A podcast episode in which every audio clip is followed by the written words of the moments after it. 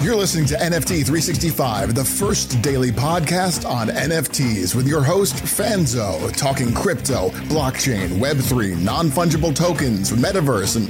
What the f is a non fungible token? We'll get to that. It's time for today's episode of NFT 365, the only daily NFT podcast minting an NFT every day for 365 days. Powered by the ADHD coin at rally.io, here's your host and digital futurist, the ADHD superpowered Brian Fanzo.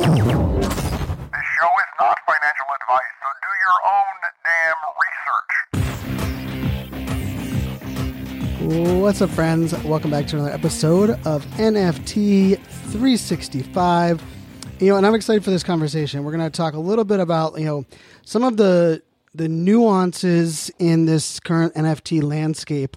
Uh, also, want to clarify a couple of things in regards to like overall big picture, where you know these different components of you know uh, ways that we release new projects. We're seeing like derivatives or second generation projects, and you know a lot of this is coming off of the uh, you know the uh, World of Women Galaxy project um, that was just dropped uh, over the weekend, and and this what I'm going to share talk about is actually not directly tied to that drop, but it was really interesting for me because uh, of the wallet scenario that I've been in. Um, the a lot of things were actually hopefully being taken care of today, but because of that, um, I really wasn't in the place to actually uh, jump into the Dutch auction that was the uh, World of Woman uh, Galaxy drop, and I, I would have if if my wallet wasn't uh, comp- my wallets weren't compromised and my crypto wasn't taken uh, a week ago.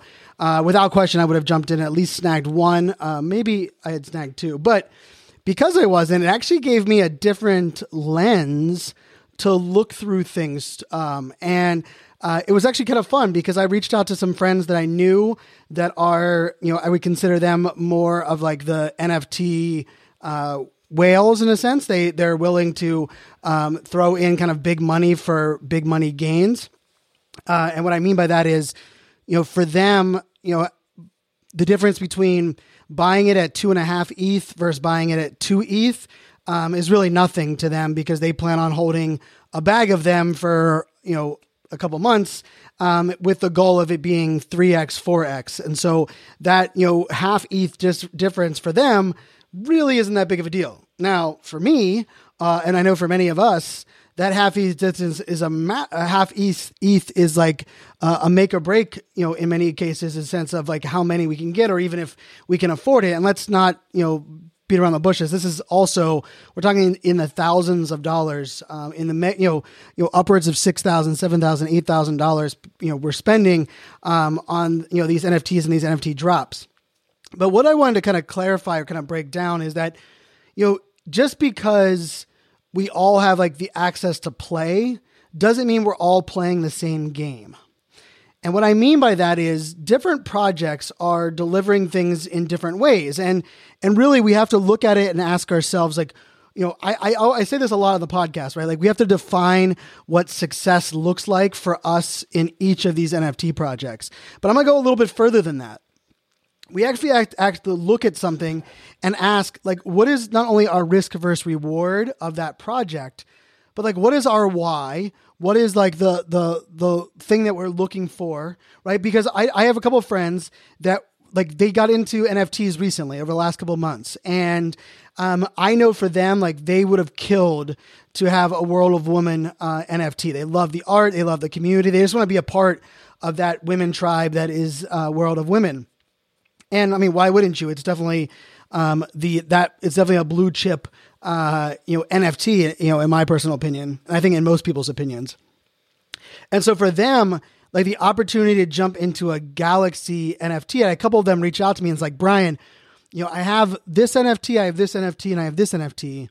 If I sell all three of them, I know for sure I'll be able to get in to um, a World of Women Galaxy, right? And the the thing I always kind of push back on that is not push back, but this is like usually my advice. So just as you know, for those that have reached out to me, you can you can validate this, but I will often say like, don't don't like um, guilt yourself or feel bad about making some decisions in existing collections so that you can get in the one or two collections that you absolutely love and want to be a part of. And here's the reason is is I'm speaking from experience. Because I had an opportunity uh, it was back in December timeframe uh, to sell out of one of the collections that I was in because I really wanted to get into the Lazy Lions. I really, I've, I've always been a big fan. I'm still a big fan of Lazy Lions, even though I've never held one.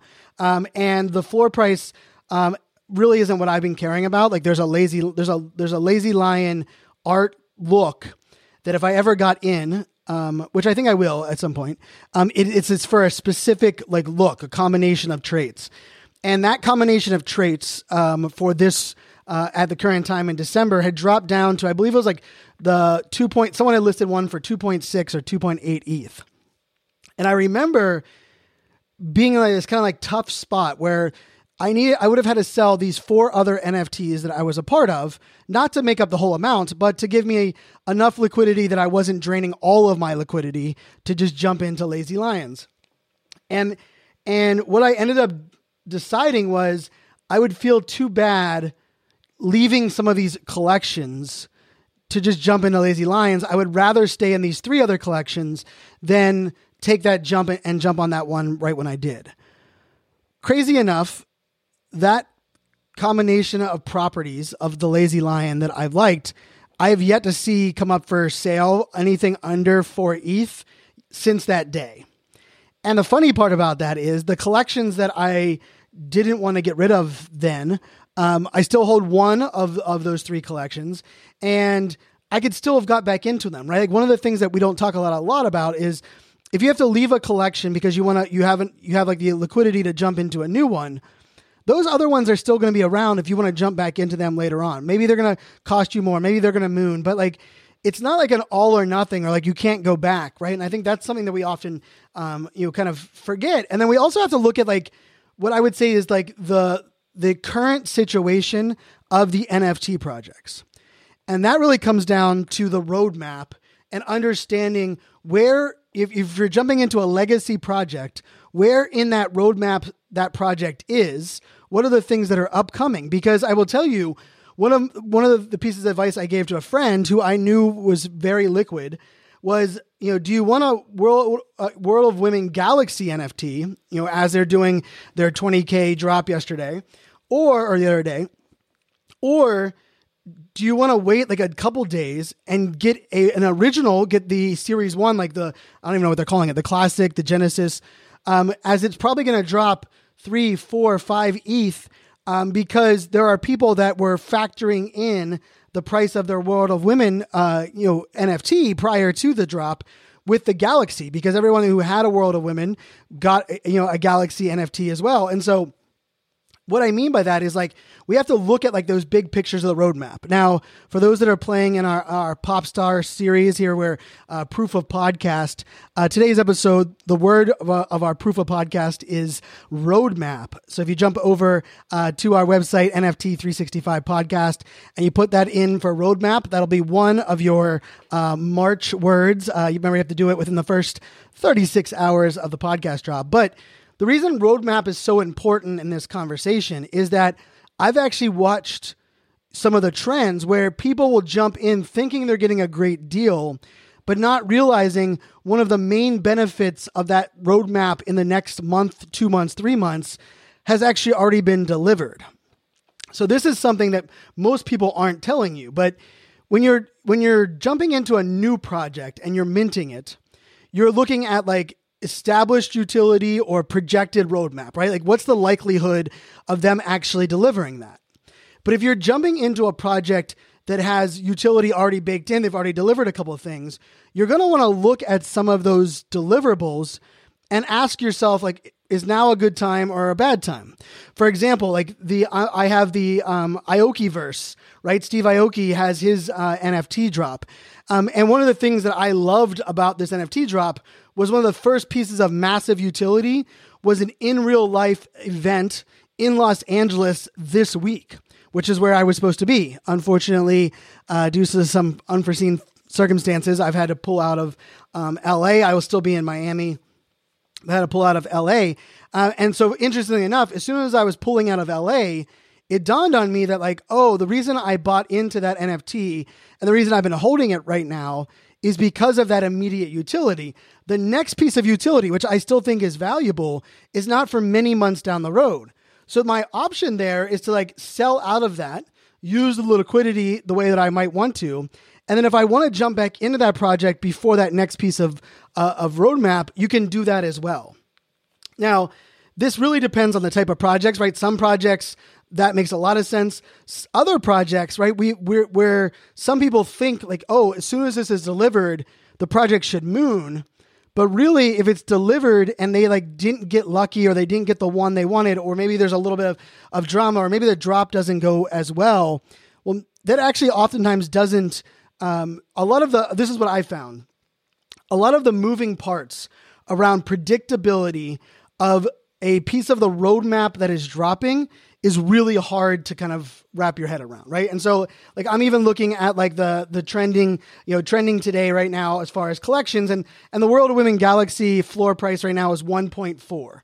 Um, now for those that kind of tracked it, it was a Dutch auction, it started at 3 ETH every half hour, it was dropping a half a ETH. Um, there was you know a couple hundred buys along the way, and then of course as soon as it hit around like that one and a half one ETH um, level, it it sold out pretty quickly. I think 10 minutes um, is all it lasted at that last level. But the interesting part about that is, you know, the art reveal happened kind of right away, right? So these are things that you're always going to factor in. The other thing you want to also factor in is what like, are you holding a rare uh, NFT? Are you holding an NFT of like a collection that people want you know the properties of? Or are you just holding one of the collection because the collection is worth something? Because here's something that most people don't tell you or don't highlight enough. The more rare the nft is that you hold the harder it is to sell. Which might sound counterintuitive right? But you're like wait a second. If this is the one everyone wants wouldn't it be easy to sell? Well it would be easy to sell if you drop the price down to a point where it was closer to the floor. But as soon as you get away from the floor, people now have to evaluate do I believe in this collection so much that others are going to care about the rarity of it, right? Because I have a couple NFT projects um, that I own like top 10. One of them I own top five, most rare in that collection. But guess what? The collection, the project itself is pretty much a dud. And having the top five most rare uh, one in a project that has a floor of 0.009 um, is pretty much useless, right? I can't I can't even sell it for like 0.1 because right now people don't even believe in the project. And if they if they want to like hold it in their bag to take a, like a flyer on it, they're gonna buy something off the floor. And so what I found is that like I, I do look at rarity, right? I, I, I that is something that I factor in, but I really factor it into like what are the things that I want to make happen with this NFT collection? What are the things that I want to think about around this NFT? And then the other, other part of it is how willing am I to sell this under what I think it's valued at if I need the liquidity? Because what I mean by that probably, and it's it, it, share, it shined its head here the last couple uh, days for me, was there are some NFTs that if you looked at the collection, you're like, oh, Brian, it's a 0.4 um, floor price. Like, why is that project so valuable to you? Well, for a couple of them, I own four of those NFTs. And of those four, two of them are extremely rare. And not only just rare in the sense of like rarity tools, but rare in the sense that I know people want the cyborg version of this NFT with the hat.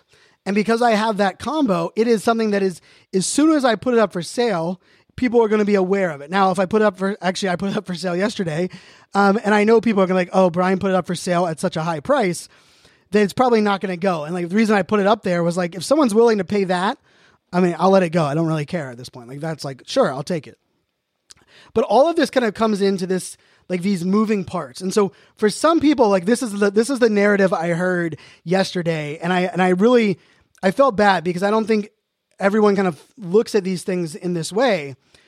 Just because a project is established or a legacy doesn't mean you don't have to do your homework to understand when to buy, what traits to buy, um, what things are upcoming. I would actually argue the research is about the same. You're just researching on different things, right? Like I will tell you, like for me, Lazy Lions, I mentioned that one, I'll mention it again.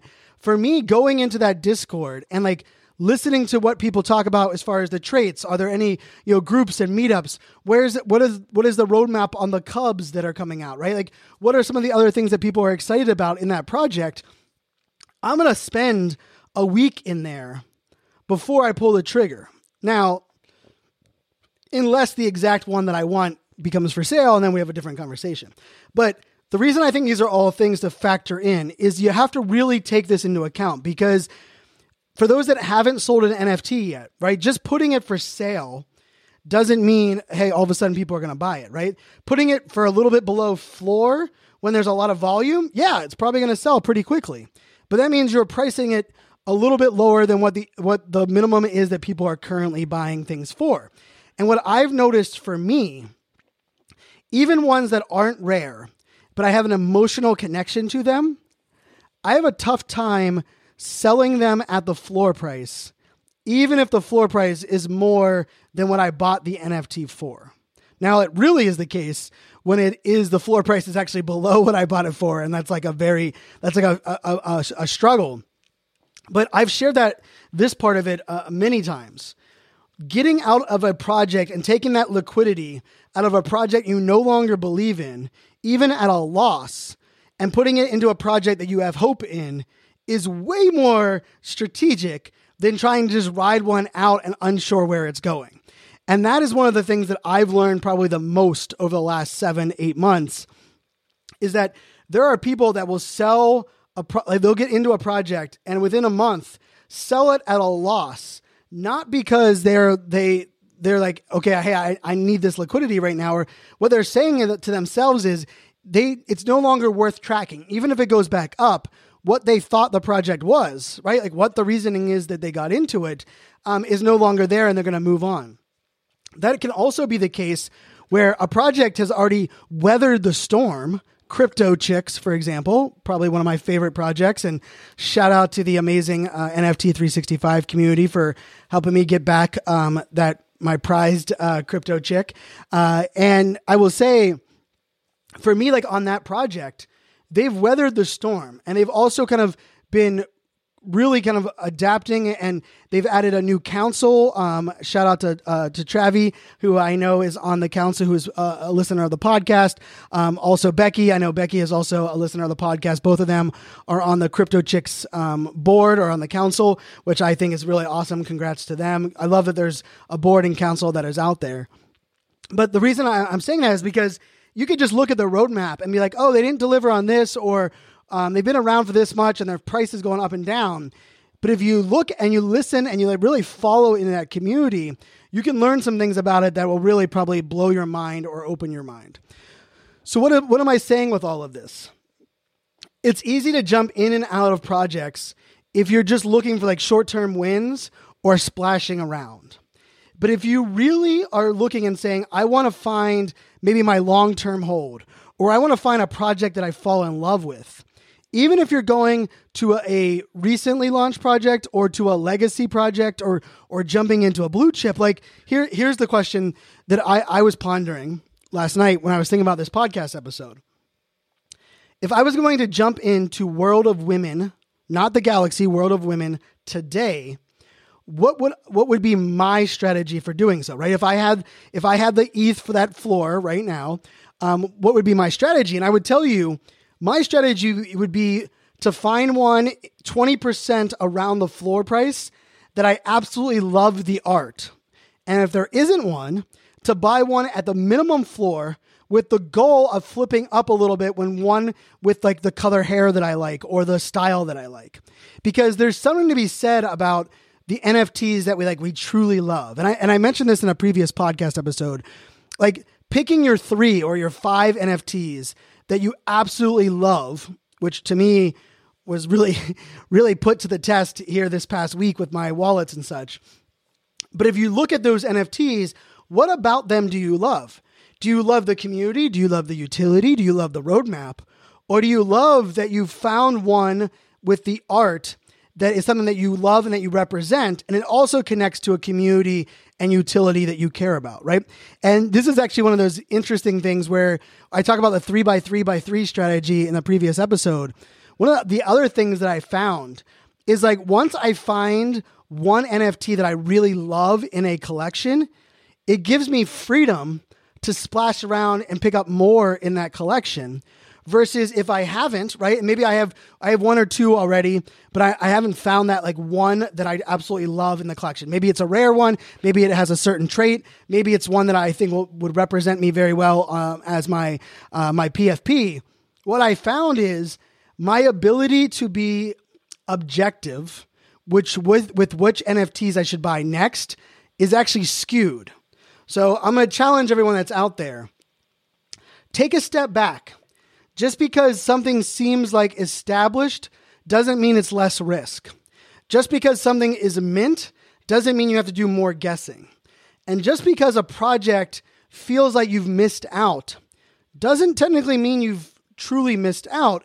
If that project's the one you want to get in, then you have to be committed to say, even if I find other great projects, I'm willing to take those profits to flip into the project that I care about the most it's much harder done than said. I can pretty much tell you that because I've now done that twice where I decided not to flip out of a project, even though I believed I was committed to flipping in um, to a project that I really wanted to be a part of. As most of you know, this podcast is super powered by the ADHD coin over on Rally. We are right around 1,500 supporters of the ADHD coin. I just want to say thank you to all that are holding the ADHD coin. Uh, you can jump over in the Discord. It's free to join. Uh, just go to ADHDcoin.com. Uh, love that, you know, every Saturday night, uh, Sunday, uh, you get rewards. I love the community kind of celebrating those rewards together. And also just know this, like the, our Discord is still very intimate, still very dialed in.